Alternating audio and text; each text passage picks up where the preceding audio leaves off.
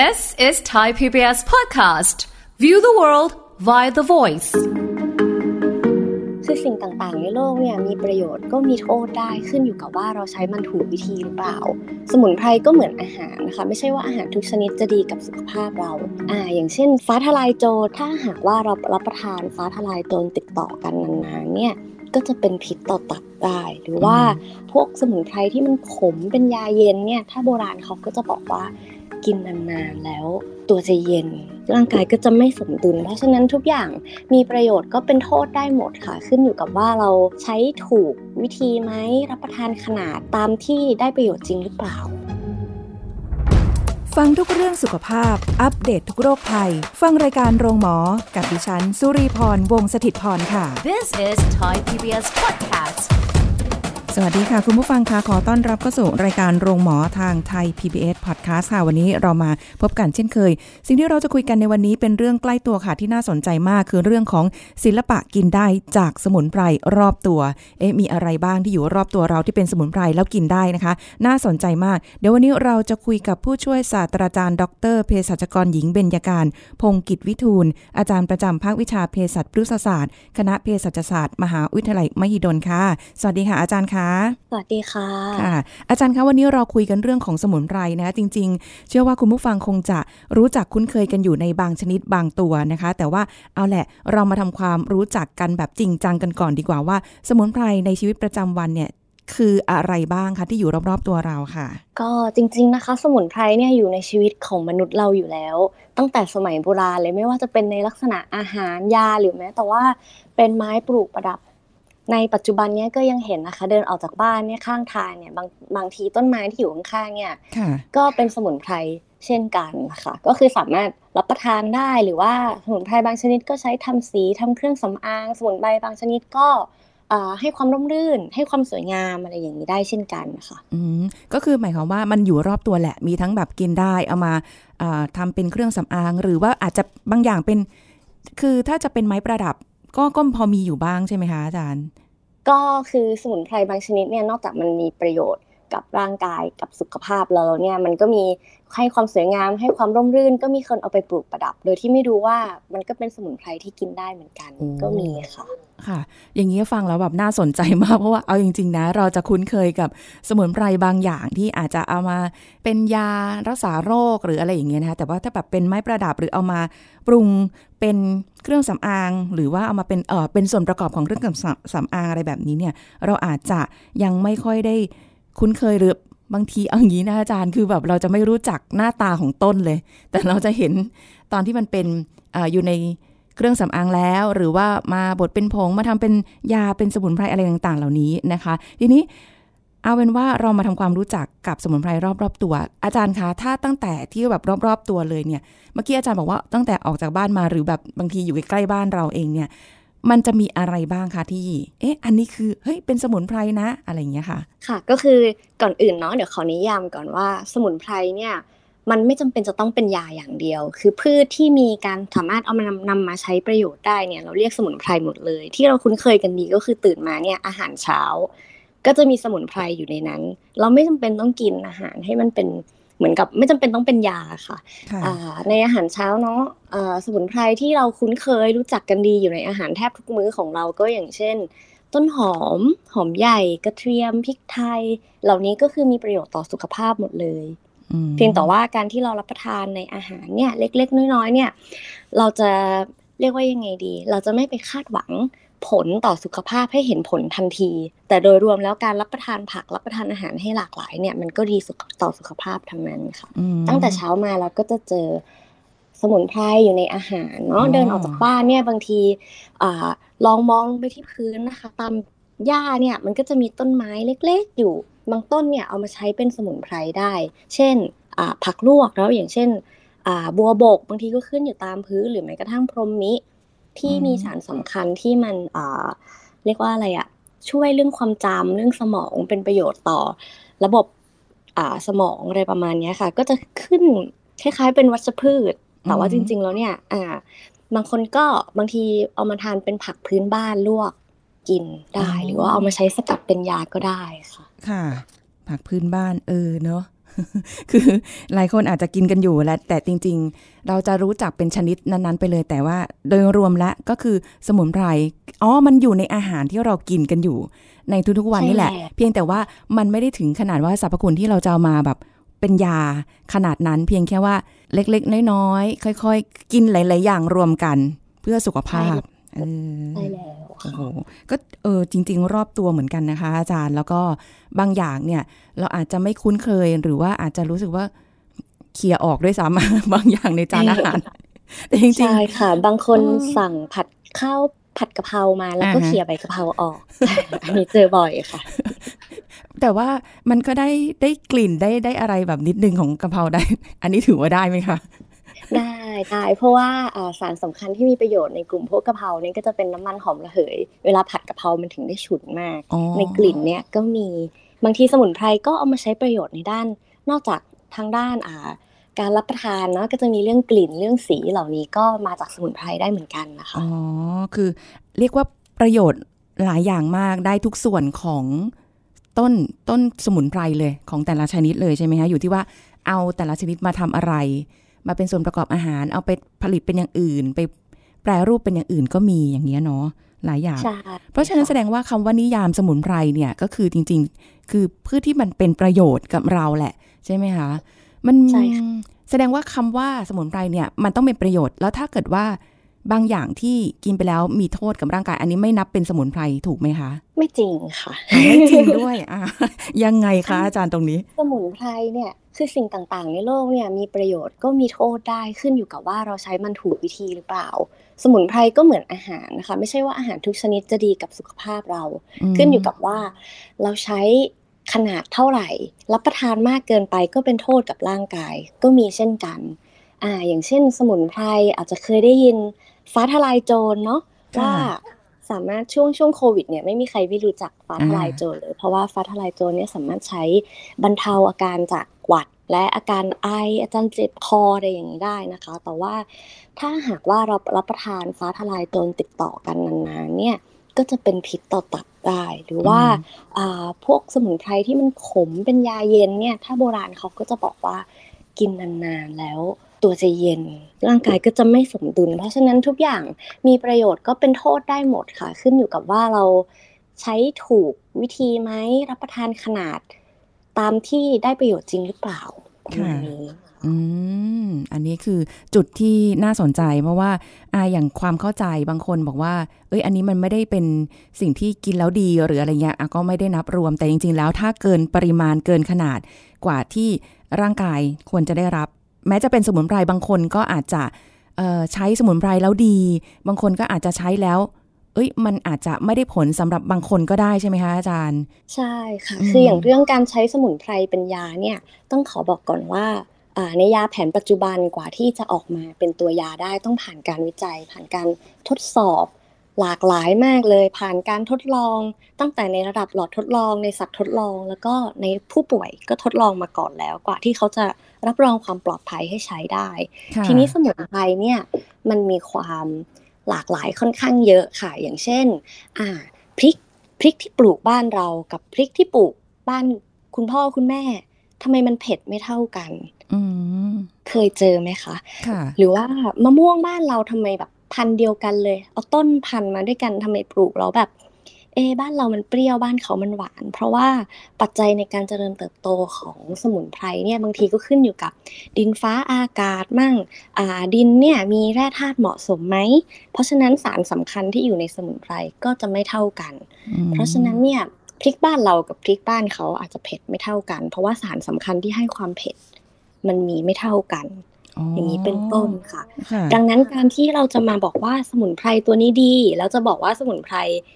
ที่ปลูกในกรุงเทพกับที่ปลูกในเชียงใหม่ หรือที่ปลูกกับภาคใต้เนี่ยที่อ่าสภาพแวดล้อมต่างกันบางทีสารสำคัญมันไม่เท่ากัน มันไม่เหมือนกับยาแผนปัจจุบันที่มันเป็นสารเคมีแล้วเราสามารถบอกได้ เช่นอ่าพาราเซตามอล500 มิลลิกรัมนะถ้าพาราเซตามอล500 มิลลิกรัม จากกรุงเทพหรือจากเชียงใหม่เนี่ยยังไงมันก็ต้องเท่ากัน แล้วมันควรจะออกฤทธิ์ได้เหมือนกันอืมในขณะที่สมุนไพรเนี่ยอ่ามีปัจจัยค่อนข้างมากค่ะนอกจากเรื่อง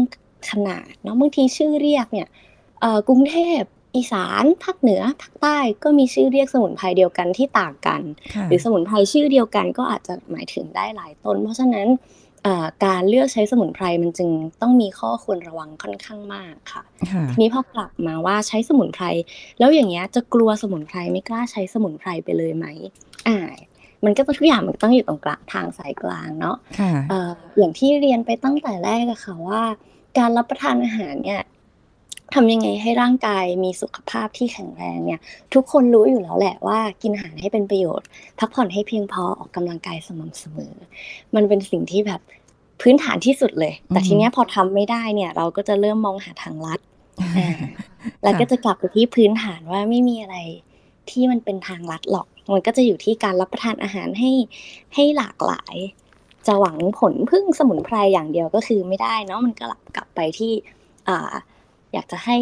ทานอาหารทานสมุนไพรเนี่ยทานอาหารให้เป็นยาดีกว่ากินยาให้เป็นอาหารก็คือจะเริ่มต้นที่สุขภาพแข็งแรงดีกว่าค่ะ ซึ่งอันนี้ก็เป็นเป็นส่วนหนึ่งที่ฟังอาจารย์แล้วรู้สึกว่าเอาแหละเราจะได้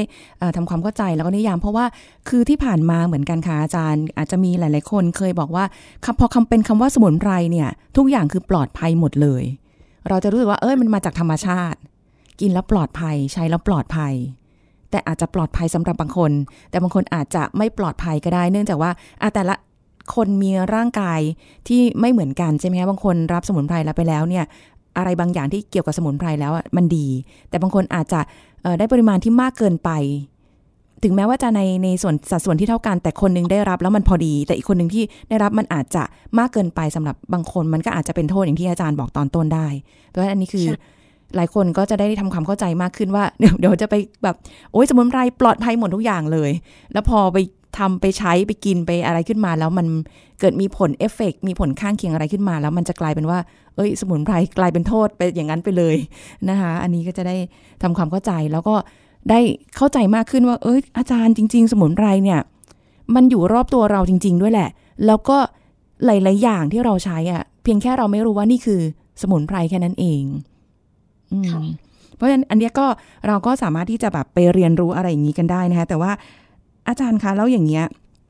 สมุนไพรที่มีประโยชน์หรืออะไรต่างๆ เหล่านี้ค่ะ ในในแต่ละชนิดอย่างเงี้ยค่ะ มีการเอามาทำเป็นยา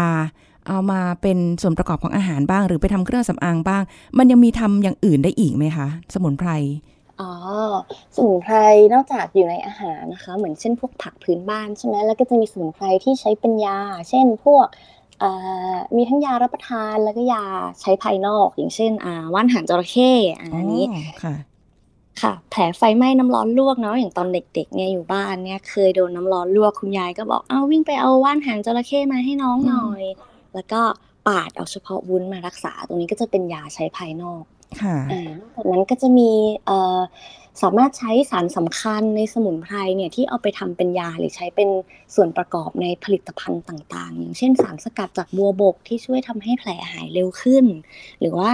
สมุนไพรบางอย่าง เช่นเปลือกมังคุดที่จะมีสารสำคัญที่ช่วยฆ่าเชื้อ ก็อาจจะนอกจากจะอยู่ในยาแล้วบางทีเขาก็จะผสมเข้าไปในผลิตภัณฑ์ เช่นเครื่องสำอางเป็นต้นนะคะ นอกจากนี้เนี่ยสมุนไพรที่ใช้ทำสี อ่าตัวนี้ก็เราคนไทยค่อนข้างจะคุ้นเคยกันดีอย่างเช่นขนมชั้นที่มีสีเขียวจากใบเตยถูกไหมคะใช่ค่ะ สีแดงจากกระเจี๊ยบหรือฝาง สีเหลืองจากดอกกันนิกาอย่างเงี้ยค่ะค่ะก็เป็นสีจากธรรมชาติค่ะทำเป็นขนมได้แล้วก็มาแบบย้อมผ้าได้ด้วยเหมือนกันเนาะถูกค่ะอืมก็โอ้ประโยชน์หลายอย่าง น่าสนใจมากเลย แต่ ทุกวันนี้เอาจริง ๆ อาจารย์ไม่ค่อยได้รู้จักสมุนไพรอะไรนอกจากบางอย่างที่มันแบบ เราคุ้นเคยอย่างขมิ้นชัน อย่างอะไรอีกอะเออใบเตยไหมคะเอออย่างเมื่อกี้ว่านหางจระเข้อะไรพวกเนี้ยนะคะ แล้วก็ยังมีอีกหลาย ๆ อย่าง เอออาจารย์ถามนิดนึงค่ะ สมุนไพรเนี่ยที่มันเป็นแบบเป็นต้นเป็นพืชของเขาอยู่แล้วเนี่ยนะคะ กับการที่เราเอามาทำเป็นส่วนประกอบอื่น ๆ เช่นในผลิตภัณฑ์หรืออะไรพวกนี้ค่ะ คุณค่าหรือว่าสาร ที่เป็นประโยชน์ตัวยาหรืออะไรที่อยู่ในสมุนไพรพวกนี้มันจะเปลี่ยนแปลงไปไหมคะ หรือว่ามันจะทำให้คุณประโยชน์ของเขาลดน้อยลงอะไรยังไงไหมคะ ถ้าเกิดว่าถูกเอามาแปรรูปจากการเป็นพืชของเขาอยู่แล้ว ส่วนที่เราสามารถมาใช้ประโยชน์จากสมุนไพรได้เนี่ยก็คือสารสำคัญที่เราเรียกว่าสารเคมีที่เป็นตัวออกฤทธิ์ในสมุนไพรนะคะ บางตัวเนี่ยเราก็ทราบว่าสารตัวไหนที่เป็นตัวออกฤทธิ์อย่างเช่นฟ้าทลายโจรอะตัวออกฤทธิ์คือแอนโดรกราฟูไลอันนี้อาจจะเคยได้ยินในช่วงโควิดนะคะ ก็ฟ้าทลายโจรเวลาเราเรารับประทานเนี่ยเราใช้ส่วนใบ ทีนี้เนี่ยถ้าต้องการจะนำมารักษาอาการหวัด หรือว่าใช้ในโควิดเนี่ยจะต้องมีการระบุว่าจะต้องมีสารสำคัญที่เป็นแอนโดรกราโฟไลไม่น้อยกว่ากี่เปอร์เซ็นต์หรือกี่กรัมอย่างนี้เป็นต้น ก็จะทำให้มีมาตรฐานมากขึ้น เพราะอย่างที่บอกว่าฟ้าทลายโจรที่ปลูกบ้านเรากับบ้านข้างๆเนี่ยปริมาณสารสำคัญคือแอนโดรกราโฟไลด์อาจจะไม่เท่ากันก็ได้ หรือว่าพริกนะคะสารสำคัญในพริกที่ทำให้เผ็ดเนี่ยก็คือสารชื่อแคปไซซิน ทีนี้เนี่ยพอพริกชี้ฟ้า พริกกะเหรี่ยง พริก หรือว่าพริกที่มันไม่เผ็ดเนี่ย บางทีเขาเรียกพริกจืด ก็คือมีสารแคปไซซินเนี่ยไม่เท่ากัน ทีนี้ตัวยาแคปไซซินจากพริกเนี่ยสามารถเอาไปประกอบในครีม เป็นยาใช้ภายนอกสำหรับบรรเทาอาการปวดเมื่อยกล้ามเนื้อ เขาก็จะระบุว่าจะต้องมีปริมาณสารแคปไซซินกี่เปอร์เซ็นต์ เพราะฉะนั้นถ้าอยู่ในผลิตภัณฑ์ที่มีมาตรฐานมีการระบุปริมาณสารสำคัญเนี่ย ก็จะมีข้อดีตรงที่ว่า อ่า เรามั่นใจได้ว่าปริมาณสารออกฤทธิ์เนี่ยอยู่ในช่วงที่เขาแนะนำในขณะที่ถ้าเกิดว่าเป็นเป็นต้นเนี่ย ถ้าจะกินให้เป็นยาเนี่ย เราจะต้องมาคำนึงถึงว่าต้องกินขนาดเท่าไหร่ กินปริมาณเท่าไหร่แล้วจะรู้ได้ยังไงมันถึงจะดี แต่ถ้าเกิดว่าเรารับประทานเป็นอาหารเนี่ยค่ะ ก็คือ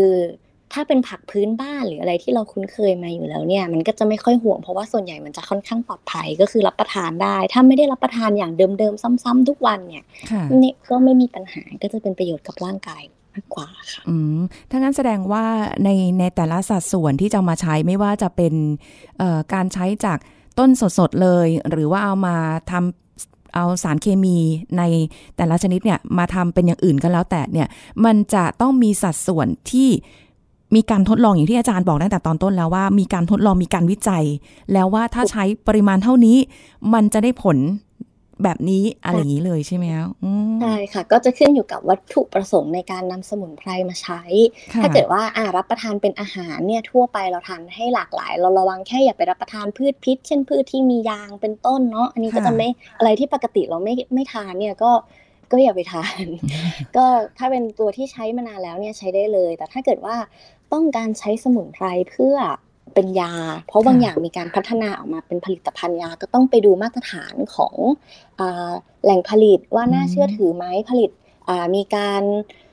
เขาเรียกว่าอะไรนะ มี GMP มีมาตรฐานในการผลิตที่ดีที่สะอาดที่ปลอดภัยไหม มีการระบุปริมาณสั่งสำคัญ เป็นไปตามที่สามารถใช้ได้หรือเปล่าประมาณนี้ก็คือต้องเป็นไปตามมาตรฐานหลักเกณฑ์ อันนี้ก็คือเราจะได้มั่นใจว่าใช้แล้วปลอดภัย แต่ว่าก็ต้องอ่านฉลากให้เข้าใจด้วยว่าใช้ในปริมาณแค่ไหนนะคะ เป็นยาภายนอกหรือแบบกินหรือหรืออะไรเงี้ยเพราะว่าอาจารย์ก็ย้ำว่าถ้าเกิดสมุนไพรก็จริงแหละมันเป็นประโยชน์แหละ แต่ถ้ามันเกินปริมาณ ก็อาจจะเป็นโทษขึ้นมาได้เหมือนกัน ใช่แล้วค่ะ และยิ่งพอมันเป็นผลิตภัณฑ์ พอเป็นยาเนาะต้องดูก่อนว่าเราเนี่ยเป็นคนปกติสุขภาพแข็งแรงหรือเปล่าอ่าผลิตภัณฑ์บางอย่างเนี่ยมันมีทั้งยาทั้งผลิตภัณฑ์เสริมอาหาร ถ้าคนร่างกายปกติกินก็ไม่มีปัญหาอะไร แต่ถ้าเกิดว่าเราเริ่มแบบมีโรคประจำตัวอ่าตับทำงานได้ไม่ปกติไตทำงานได้ไม่ปกติ มีความดันมีหัวใจเนี่ยก็จะต้องปรึกษาแพทย์ ที่ดูแลรักษาเราอยู่เหมือนกันว่า ยาที่คุณหมอจ่ายเราเนี่ย มันจะมีปฏิกิริยาอะไรกับสมุนไพรไหมมันจะตีกันหรือเปล่า บางคนบางคนรักษาแผนปัจจุบันมันก็จะเห็นผลช้าใช่ไหมคะโรคเรื้อรังบางอย่างเนี่ยมันไม่มันไม่หายในทันที แล้วพอได้ยินว่าอะสมุนไพรตัวนี้ดีนะลดเบาหวาน ลดไขมันลดความดันได้ก็รับประทานสมุนไพร ต้มกินทุกวันอย่างเงี้ยมันก็จะไปตีกันกับยาแผนปัจจุบันได้ เพราะฉะนั้นทุกอย่างเนี่ยค่ะสามารถรับประทานได้แต่จะต้องออยู่ภายใต้การดูแลของแพทย์และเภสัชกรเนาะต้องแจ้งคุณหมอก่อน เพราะว่าสมุนไพรบางชนิดเนี่ยมันอาจจะขับออกทางเดียวกัน หรือว่ามีปฏิกิริยากับยาบางตัวที่เรารับประทานอยู่จะส่งผลให้ระดับยาของเราเนี่ยอาจจะขึ้นหรือลงจนไม่ถึงระดับที่จะรักษาได้หรืออาจจะ ระดับยาสูงเกินไปจะเป็นโทษกับร่างกายได้ค่ะ ก็มีประเด็นที่ต้องพิจารณาค่ะเพราะฉะนั้นคือเราจะใช้สมุนไพรก็อะถ้าเกิดคนมีโรคประจำตัวจำเป็นต้องปรึกษาแพทย์ประจำตัวเราก่อนเผื่อว่ามันอาจจะมีฤทธิ์ต้านกันหรืออะไรแบบนี้ แทนที่มันจะใช้ไปอาจจะใช้ไปด้วยกันได้แล้วเกิดประโยชน์มันอาจจะ ขัดแย้งกันแล้วทำให้มันเกิดโทษกับร่างกายของเรากันได้ เนี่ยค่ะ อาจารย์คะพอฟังแบบนี้แล้วเนี่ย คือเดี๋ยวนี้คนให้ความความสำคัญแล้วก็สนใจกับเรื่องของสมุนไพรในการที่จะมาดูแลตัวเองมากยิ่งขึ้นนะคะ แต่ในขณะเดียวกัน มันก็มีอาจจะนะคะ ผลิตภัณฑ์บางอย่างของอะไรที่อาจจะไม่ได้มาตรฐานหรือว่าแบบ โอ้โห ใช้คำว่าสมุนไพรแต่ว่ามันครอบจักรวาลมากเลย สามารถรักษาอะไรก็ไม่รู้ได้ทุกอย่างเลยบนโลกใบนี้นะคะ แทบจะแบบว่าไม่ต้องไปหาหมอละกินแค่อันนี้หายแน่นอนได้หลายโรคเลยแบบนี้ อาจารย์คะอย่างเงี้ยคือมีอะไรที่แบบว่าอยากจะย้ำเตือนคุณผู้ฟังหน่อยไหมคะ เพราะว่าบางทีเนี่ยมันไม่ได้ผ่านมาตรฐาน หรืออาจจะเป็นเลขระบบที่ปลอมแปลงขึ้นมาก็ได้ที่มันมันอาจจะยังมีอยู่แล้วมันไปขายอยู่ให้กับคนที่เขาอาจจะ เจ็บไข้ได้ป่วยอยู่ เขาไม่รู้แล้วเขากินไปแล้วมันแบบ เออ อันนี้เป็นห่วงมากเลยนะคะ ว่าเดี๋ยวมันจะเป็นโทษกับคนที่ที่ไม่รู้ว่าอันเนี้ยมันใช่ค่ะ ก็เอาจริง ๆ แล้วนะคะ เรื่องความรู้เรื่องสมุนไพรเนี่ยมันแบบเรียกว่าอะไรมันอยู่กับคนไทยมานานมาก โดยเฉพาะสมัยก่อนเนี่ยตัวเองเนี่ยเวลาอยู่บ้านคุณยายเนาะเป็นผื่นลมพิษยายก็จะมี ใบอะไรมาต้มมารักษาให้ไฟไหม้น้ำร้อนลวกมีว่านหางจระเข้มีอะไรอย่างเงี้ยค่ะอาหารก็คือเก็บสมุนไพรในสวนเก็บในรั้วได้เลยกะเพราปลูกอยู่ในบ้าน ทีนี้พอยุคสมัยมันเปลี่ยนไปอะค่ะ แบบเทคโนโลยีมันก็เริ่มเข้ามาเนาะชีวิตคนเริ่มเป็นชีวิตเมืองมากขึ้น เรื่องผักเรื่องสมุนไพรเรื่องยาพื้นผักพื้นบ้านเนี่ยก็เริ่มเป็นเรื่องเหมือนไกลตัวไป คนสมัยใหม่ก็จะไม่ค่อยรู้จักรับประทานอาหารสำเร็จรูป ไม่ค่อยรู้จักผักต่างๆ กันแล้ว ทีนี้เนี่ยพอมันมีเทรนด์เรื่องของการดูแลสุขภาพ การเข้าหาธรรมชาติ เรื่องพืชออร์แกนิกต่าง ๆ เนี่ยกลายเป็นว่าสมุนไพรที่มันเคยอยู่กับเราอยู่แล้วเนี่ยมันกลายเป็นของแพง อาหารดีๆเนี่ยหาทานยากผักพื้นบ้านที่มีผักครบเนี่ยจะต้องจ่ายแพงนะคะไม่สามารถจะแบบจริงกินได้ถูกไหมคะใช่ใช่แล้วสารสกัดจากสมุนไพรเนี่ยอยู่ดีๆก็กลายเป็นว่ามันเป็นสิ่งที่เพิ่มคุณค่าให้ผลิตภัณฑ์ต่าง ทีเนี้ยบางอย่างเนี่ยเขาก็เอามาใช้ประโยชน์โดยการโฆษณาอวดอ้าง เช่น เราเคยได้ยินว่าพรมิเนี่ยช่วยบำรุงความจำบำรุงสมอง เขาก็เอามาใส่โดยที่แบบไม่รู้ว่าใส่ลงไปเท่าไหร่ล่ะไม่ได้มาตรฐานแล้วก็มาโฆษณาว่าเนี่ยสมุนไพรตัวเนี้ยดีนะ หรือว่าสมุนไพรตัวเนี้ยลดไขมันลดความดันได้ คือแล้วพอเราอยู่ห่างๆไกลจากสมุนไพรเราก็จะรู้สึกว่า เออมันดีนะ มันเป็นพืชมันเป็นธรรมชาติมันปลอดภัย แล้วมันก็จะมีสรรพคุณสมุนไพรด้วยอ่ามันก็ชวนเชื่อแล้วก็เกิดปัญหาถ้าเกิดว่าอ่าคนที่ต้องรับประทานยาอย่างอื่น แล้วกลายเป็นว่าเชื่อแต่สมุนไพรทานแต่สมุนไพรไม่ทานยาแผนปัจจุบัน ก็เกิดปัญหาได้ค่ะ เพราะฉะนั้นตรงนี้เนี่ยก็อยากจะฝากไว้นิดนึงว่า อย่างที่ วนกลับไปตอนแรกเลยค่ะ ไม่มีอะไรที่มันเป็นยาครอบจักรวาล ไม่มีทางลัดใด ๆ ทั้งสิ้นในการที่ร่างกายเราจะแข็งแรงได้เนาะแล้วก็ทานอาหารให้